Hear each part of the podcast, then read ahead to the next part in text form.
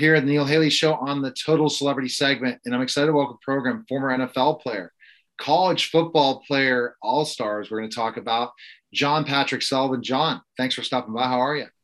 Hi, Neil. Thanks for having me. Really great to be here, and I'm excited to explore with you. I'm excited to explore with you first. Now, did you always want to be a football player? yeah, that one uh, was decided early on in my life. I uh, was a troubled kid. I, you know, a little bit of a um, not a classroom uh, student, so I was outside a lot. That that little edge and sports was a way for me to be focused, organized, and um, get uh, recognized in some way other than academics. Where'd you grow up? Grew up in Long Island, Massapequa. Okay, okay. Yeah. And so, so when I was thinking you went to the University of Illinois play college right. football, was the area where you were located big for high school football? Well, interesting enough, that's a good question because um, the coach at Illinois at that time was Bob Blackman, and he was up in Dartmouth before, and he had a lot of connections back in the East Coast. So they spent a, a lot of time back in that New York metro area uh, area recruiting, and that's they found uh, they found me out in Long Island, and um, they really hustled. They really tried really hard. Uh, I was recruited heavily when I was a senior in high school. I went to, they don't allow this anymore, but I went to 17 different universities to go check out which one I wanted to go to. And um, it was a bit overwhelming, I must say. it was too much. So you really think, had, you, so you really were recruited highly then, it sounds like. Yeah, I was, I had a, I, Woody uh, Hayes in my living room one day and Ohio State, Michigan. Really, you had Woody uh, Hayes in your living room? Yeah, he came to visit. Was he a nice guy? He was. He was intense. You can feel the intensity. Sure, exactly. Even, so you weren't surprised about what Woody Hayes did later, then, right? Yeah, right. When he, he tackled that guy on the sideline, he was uh, he was quite intense. But you felt that in his personality. You know, he you know he didn't shut it off, even though he was trying to be his, on his best behavior at the uh, living room with my mom and dad. Um, but it was just an interesting time. You know, you're 18 years old and there's a lot of pressure, a lot of people, adults, you know, this is their livelihood, and they're really intensely recruiting seniors all over the country, and it's their job. So it gets really um, a big deal. It becomes a really big deal, especially schools like Illinois. It doesn't have the Ohio State, Michigan, USC um, following. So they have to work twice as hard. And uh, that's what they did with me. They just really put on the uh, the red carpet. That's great. Important. It's important, right? That red, red carpet for sure. And then so so yeah. you chose Illinois, and why? Well, the Illinois uh, came into uh, first. I had a great visit. I, I, there was a couple of kids from Long Island that were already out there, and they showed me around. And I had a nice visit. But the key was one night, I'll never forget, I was sitting in my bedroom reading, and my mother yelled up the stairs and said, John Patrick, Dick Butkus is on the phone. and I thought it was one of my best friends who lived around the corner, was also another football player. He's the quarterback on the team. And I said, Mom, that's Geiger. You know, don't bother with him. Just tell him I'll call him back later. And she goes, No, no, it's really Dick Butkus. So I walked down and here's Dick Butkus on my phone. And he started getting involved in the recruiting uh, aspects. Um, got to meet him a couple of times out there in Illinois, and then um, I was really sold on that linebacker tradition. You know, I was playing uh, middle. I wanted to play middle linebacker. I was really set on that, um, and he, you know, became like a mentor. And I, I think I told you this before, but I broke all his records at Illinois. Um, yeah. And it was, um, it was really where you know I had a great experience out there. We, we, were a mediocre team at best, but the great news was you know I got to uh, get recruited. They find you like the Chicago Bears were watching Illinois kid, you know, and so they recruited me in the sixth round in 1979 draft, and it just kind of rolled from there into uh, training camp. Great, uh, Buddy Ryan was the linebacker coach Wow. And um, had a great first preseason. I was the MVP on defense, had an interception. And I got hurt at the end of the that game with the Jets, it was it was a preseason game, and I couldn't walk the like for ten days, and that oh, was God. it. there was some guy right behind me, stepped in, and they let me go soon afterwards. Um, and I, I, got picked up almost immediately by the Jets, though. Uh, so that was great. I didn't miss that season, '79, and um, uh, had a my little my little dance up in that big league with the Jets. You know, I had my two and a half years with them, and it was great. I had a great time because I was from New York. Uh, I was always the guy in the locker room looking for lots of tickets. so it was it was a great experience going home playing, and um, it was um, it was the evolution. You know, this is where I really want to get into the you know that intense experience at such a young age. I think I was done playing. I went to Canada for a while and I went to uh, United States Football League, but I was done like I was 25, 26 and my whole life was, you know, pre football. I mean, it was. So you played in the USFL. You played in the USFL as well. Yeah, I played in the United States Football League with the, uh, with the Chicago, what they call the Blitz, I think it was. Blitz, yeah. George Allen was the coach. Right. It was a really good. Ex- that was Pittsburgh Maulers. The Pittsburgh Maulers were part of that league, and the uh, yeah Washington Generals were owned by Donald Trump.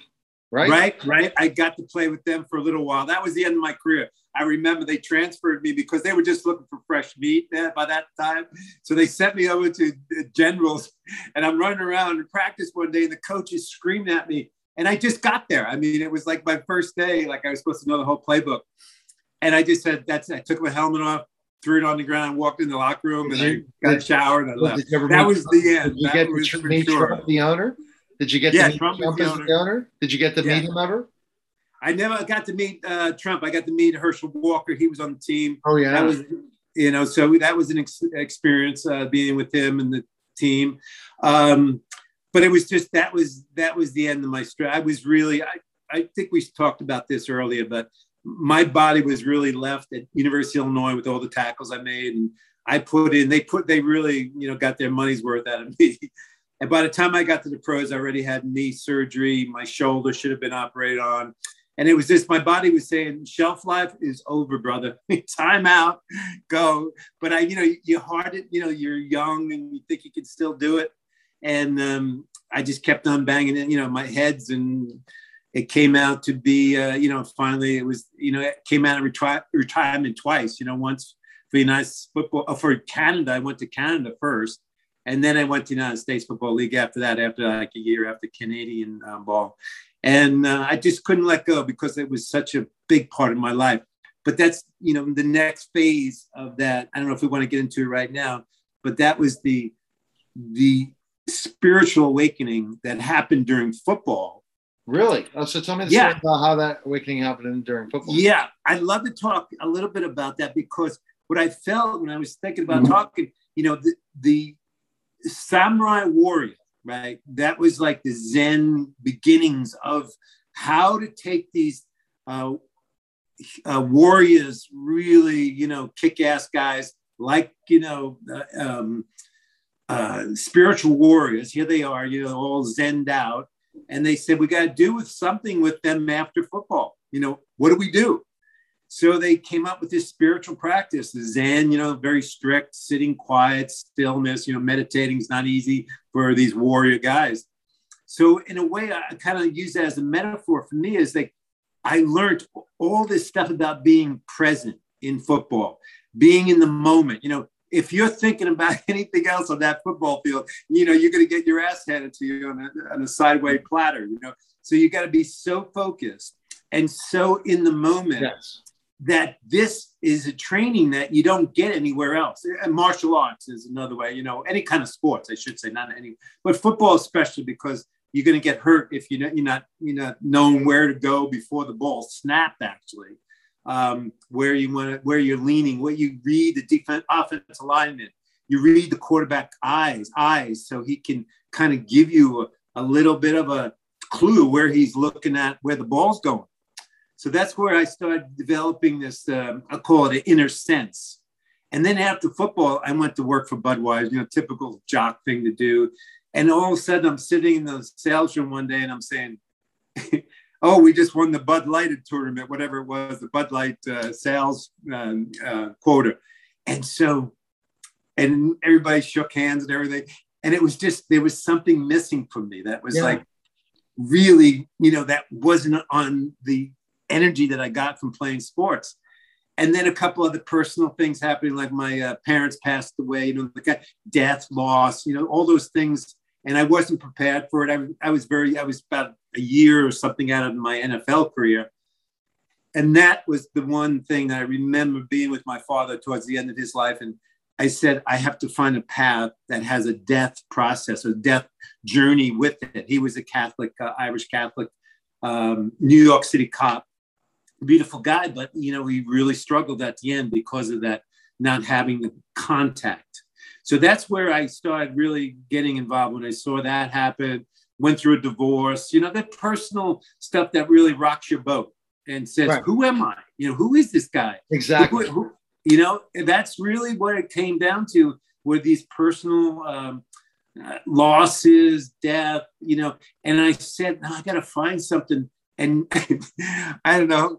I hope everyone understands this. Uh, but I met a, a girl that dances down uh, out uh, down in Atlanta, Georgia. I was moved down to Atlanta, Georgia, to work for a beer company down there, and that was a really big uh, next step for me to get out of New York because I was so Right. Everybody knew me. I played for the Jets. Da, da, da.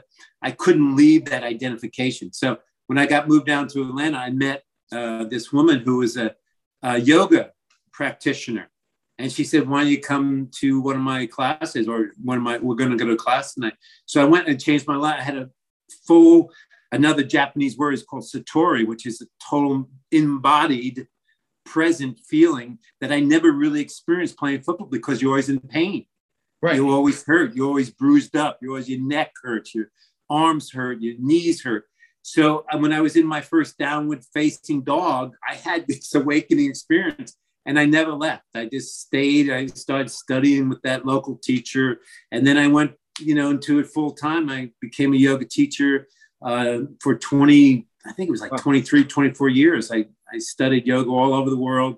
Got to live all over the world and that was my beginning of the resurrection of the you know the the spiritual uh, awakening so when um, you see that spiritual awakening so you said yoga really gave you that balance when you figured it out and all these different things to who were the mentors that got you so that you became the co- the teacher that you were for 24 years uh, what the mentor it's a good question the mentor that first of all you know the football laid in a very armored middle linebacker. You know, you're 240 pounds. I muscle bound. You know, at that time, we used to do bench press and squats. You know, right. so here's this guy. You know, I can hardly move out of my own way. So I started doing yoga, and the great mentor that I was attracted to was a man named BKS Iyengar, who had all these props for people like myself. So instead of going touching your hand to the floor, you touch your hand to a chair. Right. You touch your hand to a block. So he had all these props. So that was the man that really opened up the yoga world for me because I probably couldn't do it because I was so muscle bound and armored um, in the beginning. And then as I gradually I got into you know years and years, I got into different uh, forms. There was a guy named Pattabhi Jois. and I, I, used to live in it, not live in India, but I used to live in England, and we used to go to India quite often because my uh, girlfriend at the time was a yoga master herself, and she was a senior teacher at BKS Iyengar. So that's where I got into the uh, go to India, spend you know four or five months there, studying, living, you know, starting to change right. my whole inner world. That was great for me because I had such an American, you know, apple pie and right. football and all that stuff. So going out in this country, leaving for a while, living in Europe for a while, it really was a mentor for me there. You know, the growing up, um, individuating my own sovereignty. Uh, and all this was, you know, part of my um, my life. You know, it was really important to continue to become a better person.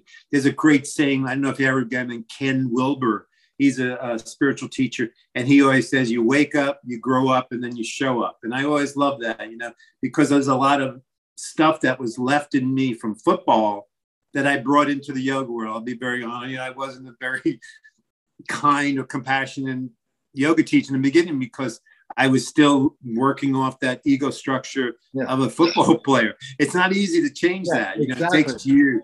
So when you talk when you talk about yoga, define yoga versus meditation. Is it the same? One and the same? Okay, so this nothing. You're asking some great questions.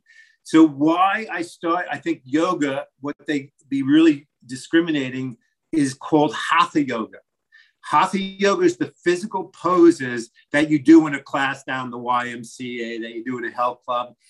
Um, and what that did for me, if somebody told me to sit on my butt for 30 minutes on a cushion in the beginning, you know, it, I would have went crazy because I have that ADHD and dyslexia and all that. For me, sitting still, that's why, you know, we go back to the academics. I could never really sit still in class. So I had that uh, personality type um, brilliant on the football field, brilliant on the wrestling mat, brilliant on the track and field, but take me and tell me to sit on a cushion. So the meditation came later on. When I started yoga, yoga was very physical for me, which I needed because that's my that was my sport background. Got into a, a very supple kind of movement, uh, more into the chi and the prana that they call the energy, feeling those lines opening up, the meridians. And then when I went to India, one of my trips to India, I started studying with a teacher that taught both the hatha yoga and then he would sit after class for like 30 minutes. And it was like, I was paralyzed. I couldn't believe how hard it was.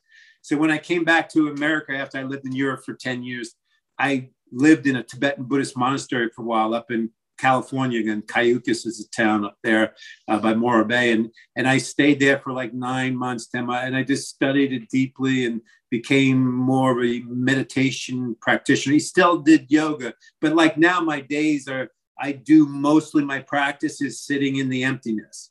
The yoga comes in, the hatha yoga comes in to loosen up a little bit now, you know, to get more supple. Uh, if I'm feeling tight in my back and moving, what we just moved, you know, you start feeling contracted, I do my yoga practice.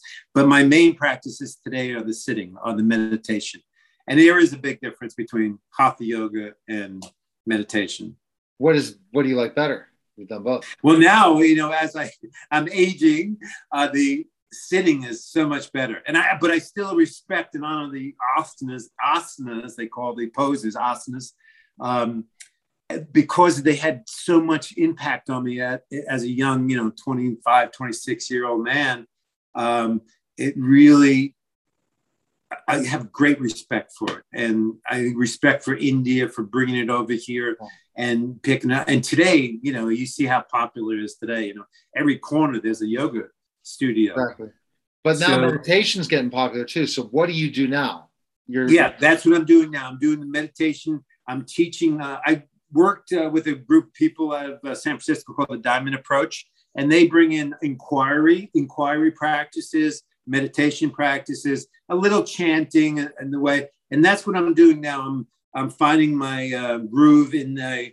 First, I um, I'll get up and I'll do my sitting practice, and then Anne, my wife, who you know very well, uh, gets up and we do inquiry. You know, we have you know, 15, 20 minutes and we talk about what's happening inside us, you know, where we're at, what's going on, what happened yesterday, what, and we don't comment, we don't try to break the circle about, you know, oh, you should do this. You, I just let her talk, let her inquire. And then at the end, I ask her a couple of questions to deepen her inquiry. And she then, I get a chance, 15, 20 minutes, and it keeps a relationship. I've been married now 18 years, which I, it's a miracle, right? And so it's the way I feel it keeps it fresh, keeps it current keeps the relationship uh, sparkly, you know, fresh. So, so it really so, has helped. So both you and Ain do the meditation business together in coaching?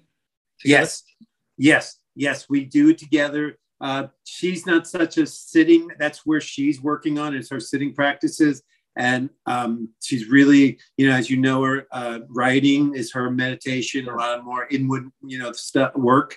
But um, she does she does quite a bit of the she uh, we sit before we inquire you know for a short period like 10 minutes or so which is fine it'll get you in that flow and in you know checking in and making sure you're breathing um, so that's where we're at with our practices awesome where where can people learn more about your meditation stuff so they can learn how they can learn from you and stuff where can they go Yeah, well, the first thing uh, I would recommend, you know, that there's many, many different. I'm not officially uh, teaching meditation, but what I would uh, recommend, you know, what you're called for. The first thing I would, you know, look for is um, someone in the meditation that you um, resonate with, because it's such a personal um, journey, and to make sure that someone has the the depth and the capacity to help you through your mind, your monkey mind, they call it, which is very, you know, busy doing this. And, and you have to get really um, in with someone that knows that. There's a lot Vipassana is a good one because they, they, they sense your body and they sense into the sensations. Uh, Vipassana meditation is great. Uh, the diamond approach has a whole school and they're all over now. The diamond approach is where uh, I've been hanging out for the past 20 something years. Um, let's see, where else do I get inspired. Um, there's a lot. There's a guy named Arthur Kilmurray who's from Boston originally. He's up in the East Coast, but uh, he's a wonderful teacher and he's doing stuff online. Arthur Kilmurray. He's an uh, Iyengar teacher, but now doing more um, Taoist and uh, okay.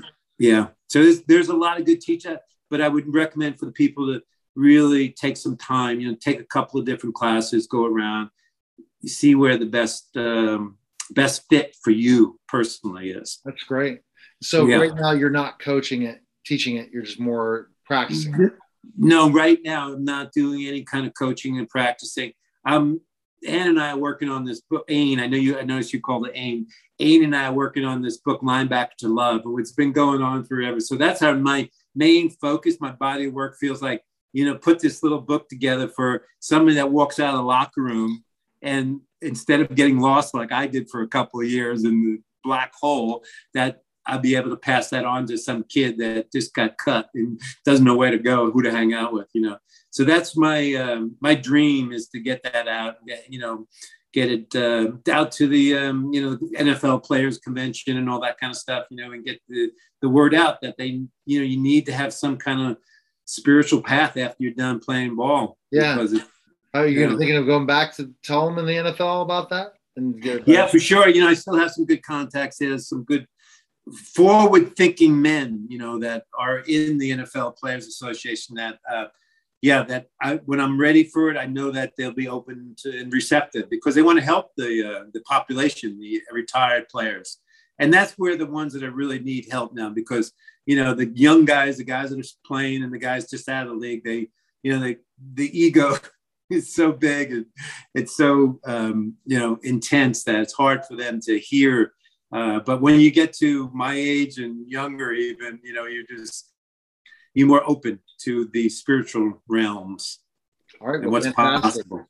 Well, appreciate yeah. it. So definitely uh, check you guys out. Appreciate the story, and I think it's great to know about how you've evolved in your career. But I think that NFL players definitely need the same retired ones because meditation again helps promote brain health.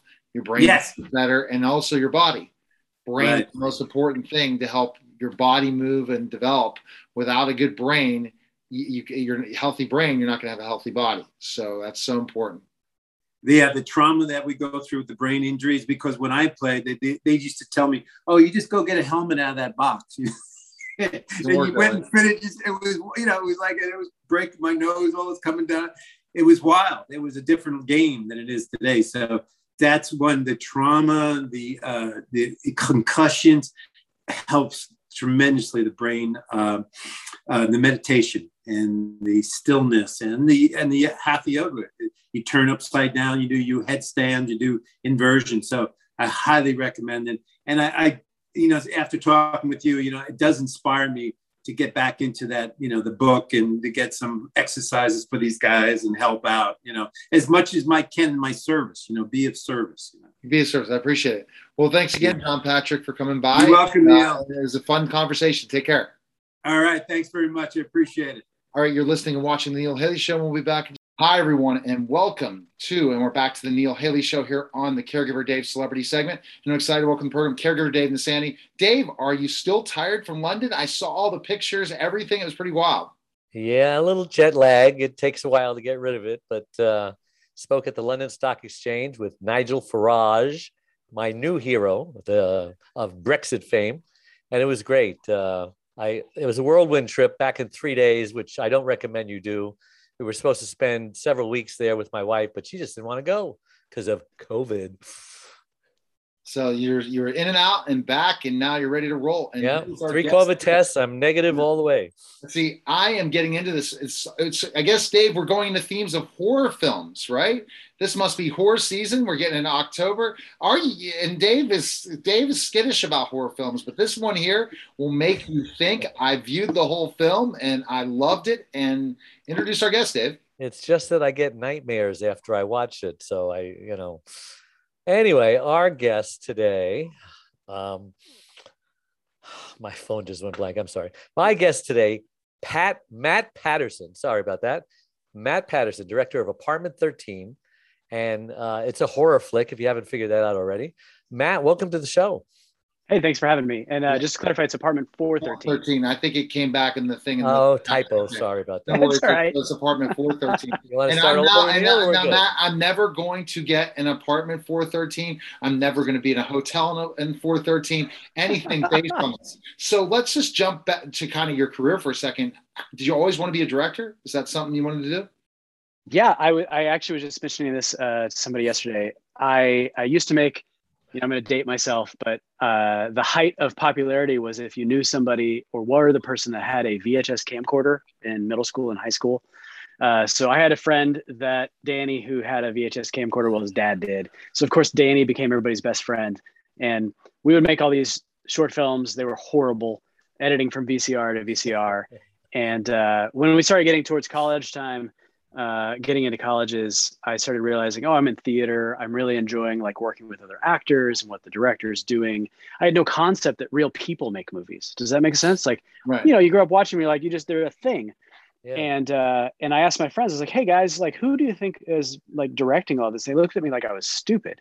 and like, well, you're you're the one bossing us around. I was like, oh, okay, cool. So that was kind of like what made me click. And uh, and so then I went to undergrad at Pepperdine, got my theater directing degree, and then I went to the LA Film School and, and majored in film directing and uh, sound design actually. And uh, and then I actually started as an AC in 35 millimeter shoots, uh, commercials, music videos, films, and uh, worked my way up after moving to Austin with my wife. Uh, much smaller town, much more affordable housing. Compared to LA, but it might not be for yeah. It's not going to well, happen. No, not anymore. It was in 2004. Now yeah, it's not nine more. Austin is becoming a booming, booming city from what I'm hearing. All right, Dave. So, so Matt, I want to ask you a question, and it's a little philosophical, but um, what is it about thriller films that that that sell? I mean, you know, I, I told you before this show that uh, I get nightmares when I watch a thriller film, so I try not to watch them. But boy, everybody watches them. My kids watch them and what, do they just like to be scared out of their wit? And many of them will have nightmares that night. Uh, what, what's the psychology behind that? I don't get it. I, you know, I don't know. I can't speak for everybody, but for myself, I have memories of we rented a house when I was in third or fourth grade that had HBO, and we never had that. You know, my so we I remember sneaking down in the middle of the night and probably some slumber party massacre four or something like that, but I just remember being like feeling like I was doing something wrong and there was something fun about it. And also being scared, but realizing I was okay, that it wasn't real, that kind of separation, I, I it just kind of hooked me. And it's not my favorite genre in the world. I, I like everything. Uh, but there's something about horror. Now, for me though, it's smart horror. I don't like the, uh, I, I, you know, more power to other people, but the the gore fests are not my thing. I prefer more cerebral things that are going to scare you because you have to think about it and it kind of deep seeds in your head. So where does Chainsaw Massacre fit into that? Uh... that yeah, that that would definitely be the very 80s uh, naked girls with murder happening. so, so were you? Did you go back and like some of the 80s stuff of horror films yourself? Are you that kind of fan of that genre? Oh yeah, I. Oh yeah, you. What do you think? I, I love 80s. I mean, uh, Freddy, Nightmare, you, you know, Mike, Mike, Michael Myers. I mean, Jason. It was the best time. Why is horror films not like that this day? I don't know. My my all time favorite is actually The Thing. Uh, John Carpenter's The Thing, oh. which is like a, a, psychological thriller pretending to be a horror movie that's actually an Agatha Christie mystery. Um, so that that's like the pinnacle for me. But yeah, Freddy Krueger is like who I think it taps into some base fear of like we're all we all get too tired, we can't stay awake. So what happens when we can't control our our world around us? Yeah. So how has horror films changed over the years? How has it developed, and is it going in a good direction as far as you're concerned? Wow, you're asking really good questions. Uh, I, I don't know. I feel like it's it's fractured into so many subgenres where you used to say like, oh, we had slasher or like horror thriller, and and now there's like, you know, gore slasher horror thriller, you know, heist movies. There's like all these all these like uh, genres, which in some ways as a consumer it's great because you can really dial into the parts that you like. You're like, oh, I'm not, I don't like these, but I like these over here. Uh, but I think that in, in some other ways, it's uh, because there's so many options. I think it it allows more of a chance to just throw something against the wall instead of putting as much thought into it. Yeah. So you like the direction it's going? I don't know. I'll have to get back to you on that. so Matt, have you directed other things but horror, or you've been in other genres too in directing? Yeah, no, I've I've done several shorts. I produced four features that I uh, uh, co-wrote two of those. One's a dramedy about a family on vacation. Another one's a sci-tech thriller about China takes over the U.S. when everything with a computer chip gets turned off. And then I also produced a raunchy teen comedy. So I I'm a lover of all all genres. If it's a good story, that's what I like. Okay, so how did you get hooked up with Apartment 413? How did that happen? Yeah, so I had a project that I'd been working on for years, um, writing, packaging through a huge agency, and it just fell apart like a lot of times it does. So I had this budget, a small budget sitting here uh, that I, I was able to raise separately, and I just I just wanted to make something. I figured maybe I'm the problem, so I'll find a script. You know, my background's theater. I don't mind other people's writing. I think it's great. Uh, so I found this script on a website called Inktip, which is a, a private website for writers uh, and producers to find scripts. And uh, I thought it was great, and it was something that we could do quickly. It was small, lo- one location, a couple actors, and we could just hit the ground running and, and have fun making it. Yeah, I I wanted to ask what what's a good formula for a horror film? I mean, how long, how many minutes into the film should you go where everything just looks normal and and you wonder if it's even a thriller? and then finally, you know, the switch goes and and ah, how how many minutes does it take for a good successful film uh, for that to happen? Is there a formula? Oh yeah, I'm sure that there, there's lots of formulas. I think that's actually where I I maybe I'm also just getting older, but I think that the way that it's headed is everything needs to be right up in your face in the first scene and no never foreplay. In, in other words, yeah. And I and I like you know my favorite author is Stephen King, who takes 300 pages just to introduce you to the characters before anything happens. And uh, I think that I like a slow burn, which Apartment 413, I believe, is. It it uh, it has like a one act or one scene at the very beginning, and then it's a slow burn. Get to know the characters, yeah. care about them, and then things start to happen. Yeah. And so for me, I think it's that break from the second act into the second act. So 17, 20 minutes in is when you should really now you're invested in the characters. So when things start happening, you believe it and you care. And that is you. So I agree with you in that fact that hits you first with this thing like, oh my, here we go. Right off the bat, hit you with something and you're questioning two years before. Hmm.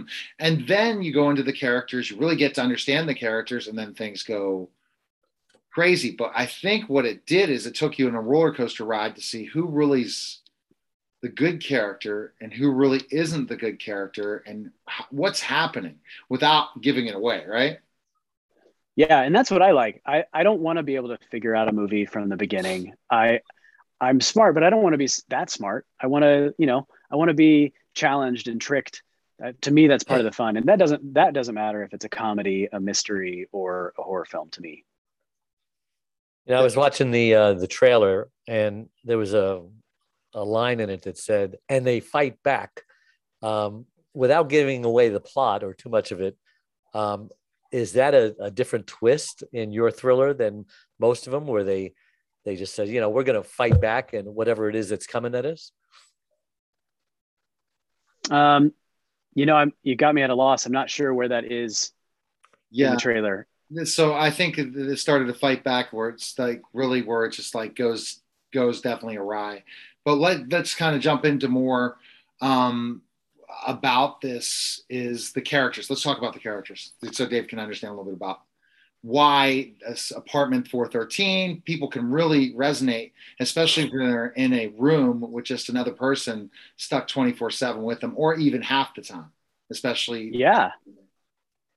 Thinking That's covid great. too. Covid too definitely brings that up where you're just stuck going nowhere yeah. Yeah so we've got we've got the main character marco who is out of work looking for work today you don't go knocking on doors. You sit at home in your underwear looking for work on the computer which is lonely and isolating. And i think like you said after spending a year of everybody doing that uh, it really resonates even more. But he's got to find a job because his girlfriend's pregnant and they, he needs to get a job before the baby comes. And while he's at home weird things start happening. Post-it notes from somebody are being left around with really invasive uh, cruel things being said.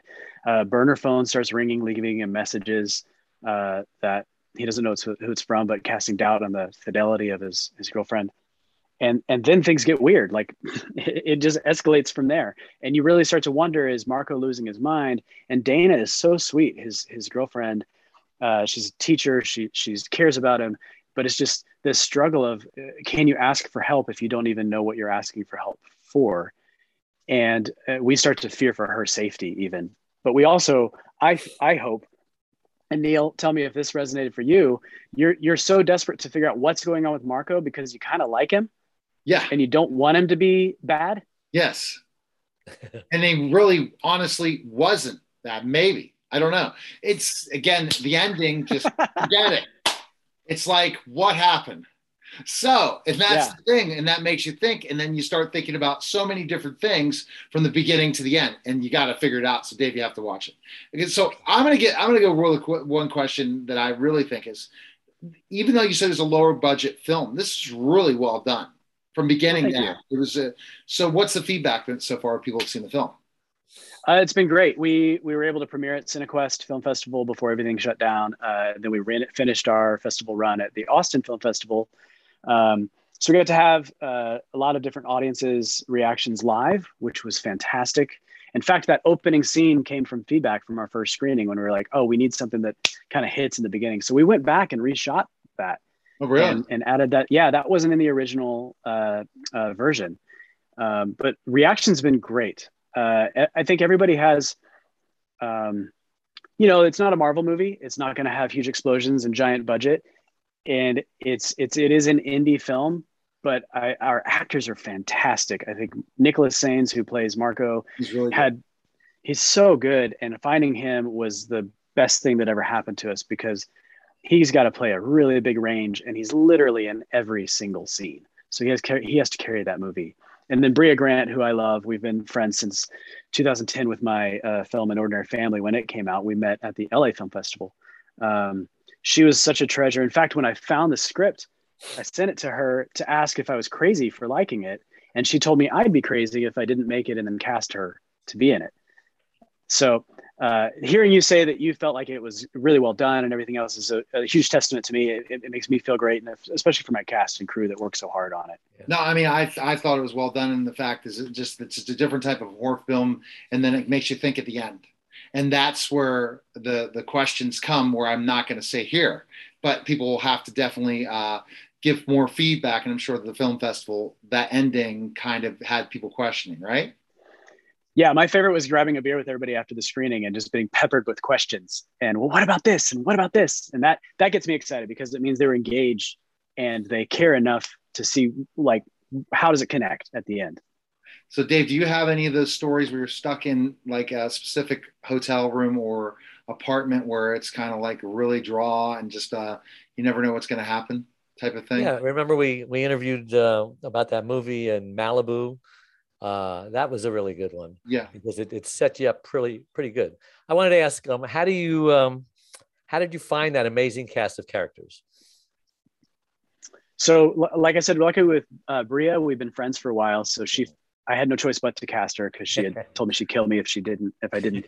Um, Nick was a, a, bit of a roller coaster to find. I had, I was working with some casting directors.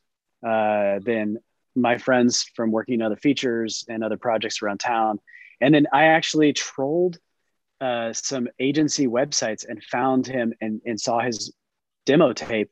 And I reached out to my agents and like, oh yeah, he auditioned. It wasn't good enough. And so I had them send me the tape and I was like, no, wait, he's perfect. So this weird circular, like I actually met with him outside of them and he, and he's like, no, no, I auditioned for this movie already. And you, and you didn't know about it? No, I, I had no idea. So it was, it was just this bizarre thing where the casting director just kind of keeps that. He just shows you what, what he likes. Well, yeah. Cause he's like, all right, you had 700 people, uh. 700 shots sent in, you know, video of people in front of their like webcam doing it. And so here's the top, you know, 20. Well, why didn't they like him? Did you find out? I don't know. He, was, he, he really did a really good job. I'm telling you, and just just really the character definitely uh, went ups and downs throughout the whole process. But it also showed you the laziness of people who don't want to go find a job. And so there's themes to this. And I'm going to ask that question. Matt, were there themes to this specifically enough that you wanted people to take away from this film? Oh yeah, a ton. Uh, you know, if you want to go back to the whole genre thing, my my goal is always it doesn't matter what the gimmick is or the genre is. If at the core it's not a good story, for, so for this, I wanted it to be just a good drama piece of relationships and how hard they are, and then you add the horror in and the thriller in, and I I hope it just makes it more interesting.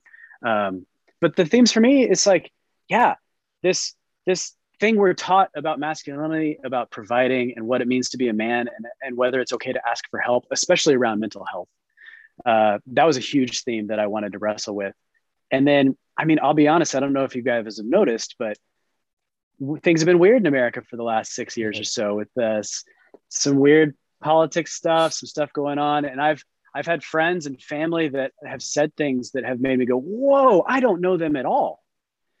And uh, so this script for me was kind of like a way for me to kind of wrestle through that and try to find a way to love someone who I don't necessarily agree with the way they perceive reality, but I have to still humanize them.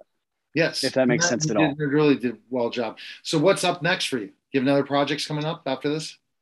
Yeah, uh, I'm I'm in uh, raising funds right now for a feature uh, that is I think will be fun. Two of them actually. One is a werewolf on the border, where some uh, vigilante border patrol people stop a truck of illegal immigrants, and they both start getting hunted by a werewolf at night, and uh, have to team up to survive.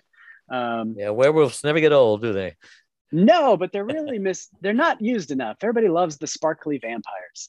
Uh, so I think it could be a lot of fun. And then uh, I've got another one that is like a straight drama based on a true story uh, about a woman that was held hostage with her kids for five days and uh, managed to keep the kids from knowing that they were even being held hostage. Oh, wow. Uh, it's a really amazing true story. And uh, I can't wait to see that one get made.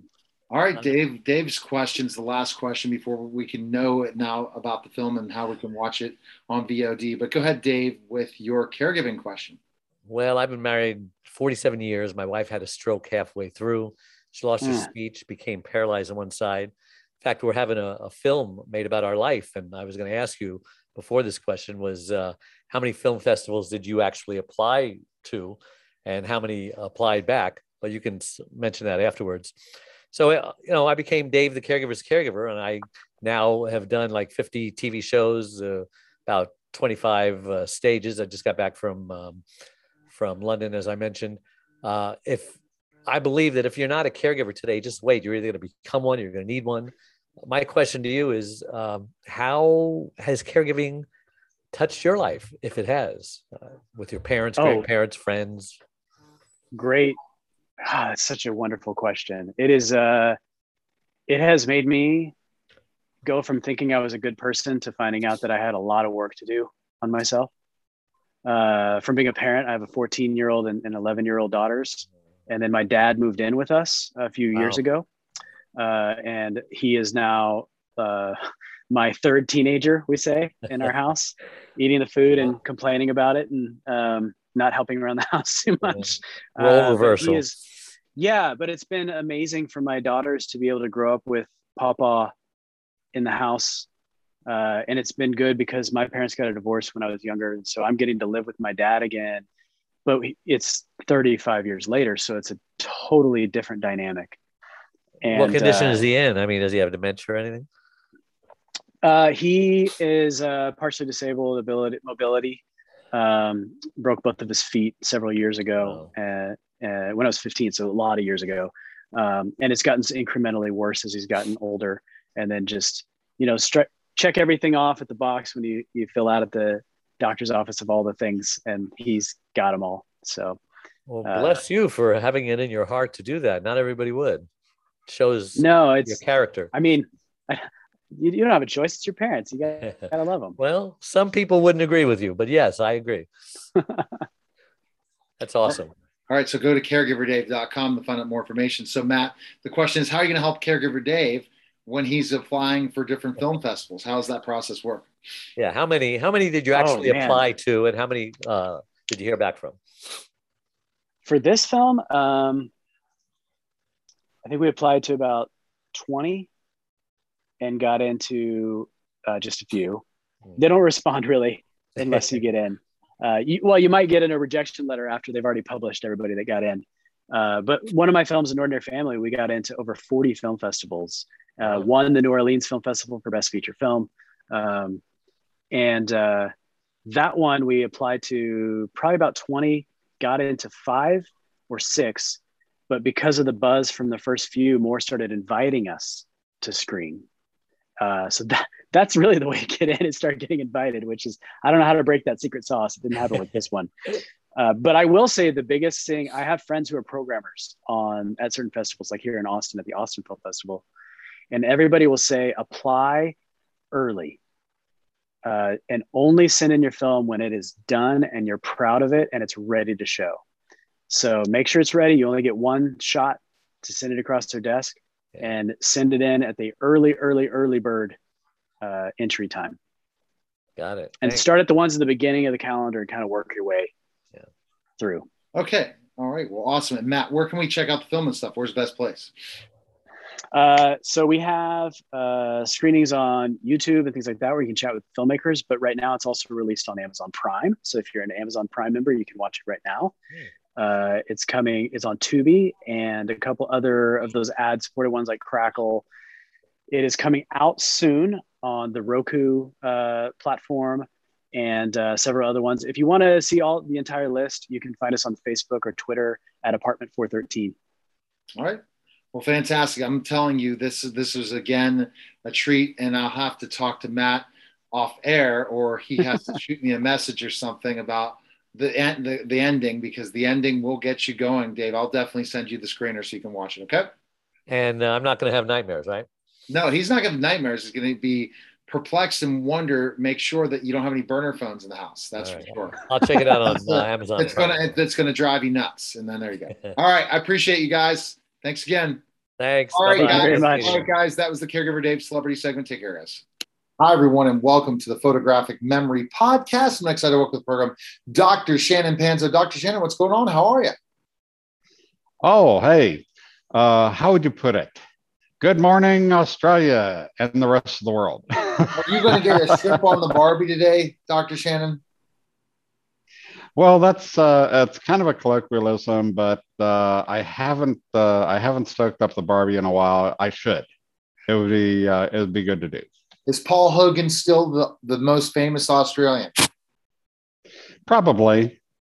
I, I think he's the most recognized, uh, probably anywhere in the world as as a leading Australian. Even though I don't even think he lives here anymore, but that's okay too uh, he still seems to get out there and uh, represent us. Maybe it's maybe it's Nemo now. Maybe Nemo is the most famous. But let's go ahead and jump right into today's topic, and that's your mentor.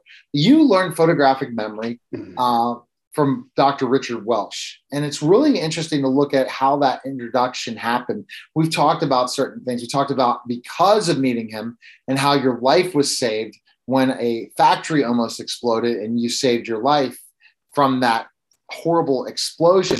But let's go right into this, particularly enough just talking about how you met Dr. Richard Welch and look at specifically his background more.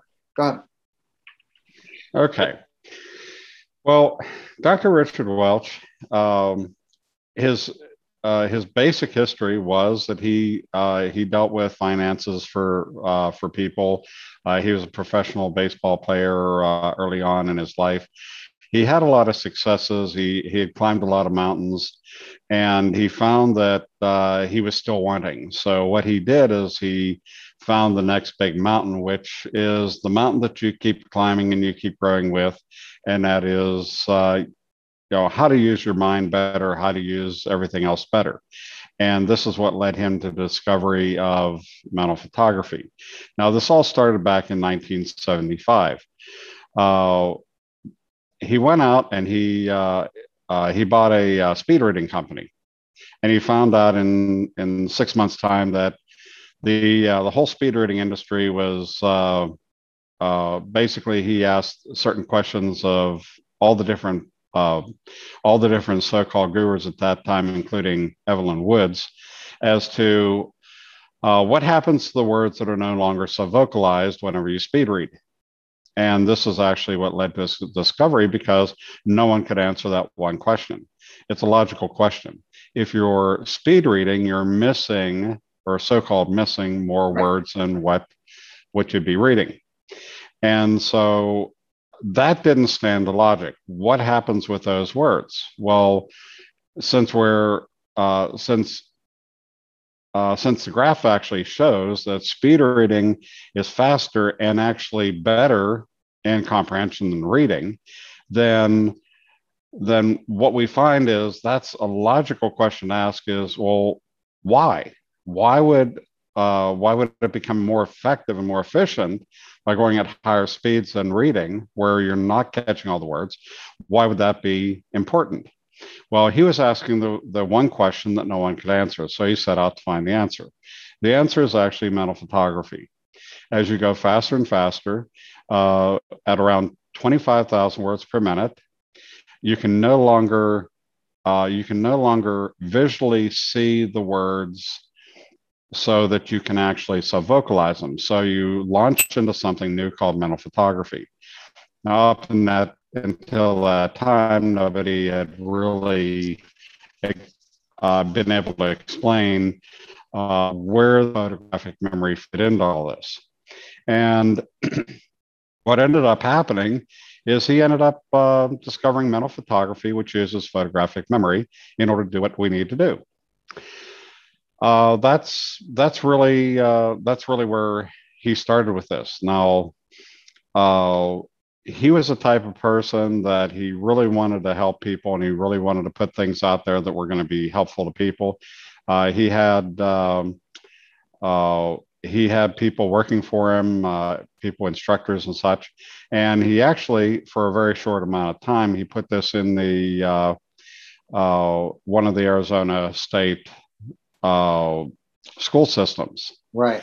And he had such wonderful results there, such screamingly great results there, that the school system put on the brakes, said, Oh, wait, well, this is too scary because you're turning our children into geniuses literally overnight.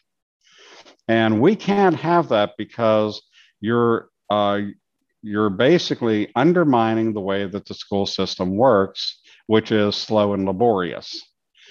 So, anyhow, uh, whenever it came time to renew his contract into the school system, well, uh, they they bought a school bus instead, one that would ship the school the uh, the sports teams around, and that was that was more important than the children learning how to do something absolutely spectacular. So, okay, well, we then know what the school system's all about. It's uh, about controlling people down to a certain level. And as long as you can learn within those parameters, that's fine too. and that's crazy to think about in schools. But I mean, when you talk about Dr. Richard Wells, how he discovered this, you talked about his abilities, professional uh, ability and also his professional ability in sports. How did he come up with this? He thought this through with the speed reading, but mental photography. Did he do research into it and other people that have been before Dr. Richard Welch and learning this, teaching this? Yeah. Well, there was there was one particular uh, teacher back in the 1950s that discovered this as well, but um, uh, and he wrote a book, uh, "Damn the School Systems, Full Steam Ahead," which again portrays what what we faced as well as we as we went through this. Um, but outside of that person, no one really explored this way because everybody was interested in kowtowing to the school system. And uh, basically, Richard Welch funded his own uh, his own research, and he was he was led uh, he was led to do it that way so that this would be developed as a separate um, a separate brain discipline. Uh, where it wasn't reliant upon other disciplines. So that's that's what he did. Now that research, uh, one of the pieces of research was that uh, they were using a tachistoscope to flash information at incredible speeds, over a million, wow. uh, over a million words per minute. And they found that uh, everyone, given enough time with this machine, could actually learn to recognize those symbols at the uh, symbols and such and words and, and paragraphs at a very high level of speed. And this is subliminal speeds, if you will. Right. So what ended up happening is he discovered the, the technical way to do it. And he was also he was also taking a look at how the brain reacted to this level of information. And this actually super excites all levels of consciousness at the same time. So it really does some great things in the brain. It, it really pipes up what you're doing. So the uh, the tachistoscope was one thing, and the the brain analysis on mental photography was another, and these were conducted by research universities, uh, you know, on his behalf because he was paying for the studies to be done. And uh, eventually, that's why that's why he was able to uh, that's why he was able to keep the uh, all the data secret is because he funded it himself. Okay. And everybody was sworn on to to secrecy agreements, NDAs, what have you. So, anyhow, uh, so he took this information and he started building the uh, the mental photography, the brain management, and over time he was able to uh, over time he was able to establish a good routine on how to do this. One of the first things that we used with the mental photography was the Einstein's distraction index, which we still have today as lesson number one, because it is so valuable to be able to concentrate. And uh, just turning pages, uh, turning pages, taking tests. Some of the uh, some of the original people were getting, uh, you know, 606,000 words per minute uh, with 90 to 95 percent recall. And they made it they made it look very very easy. And it is. And this is actually this is actually the normalcy of the human state. This is the way that we are actually supposed to be normally okay. but we're led to believe through a series of uh, through a series of beliefs we're led to believe that this is not the way that this that whenever you read which is actually a taught uh, it's a taught brain structure. Whenever you learn to read, you have to read every word verbatim to get the information. Well, this isn't true. And it can be proven statistically otherwise. Whereas mental photography, mental photography allows you to get 100% of the information and it's stored for life. Okay. And because our brain is set up on a dynamic system that changes with us over time, that memory of all that of all that information is retained.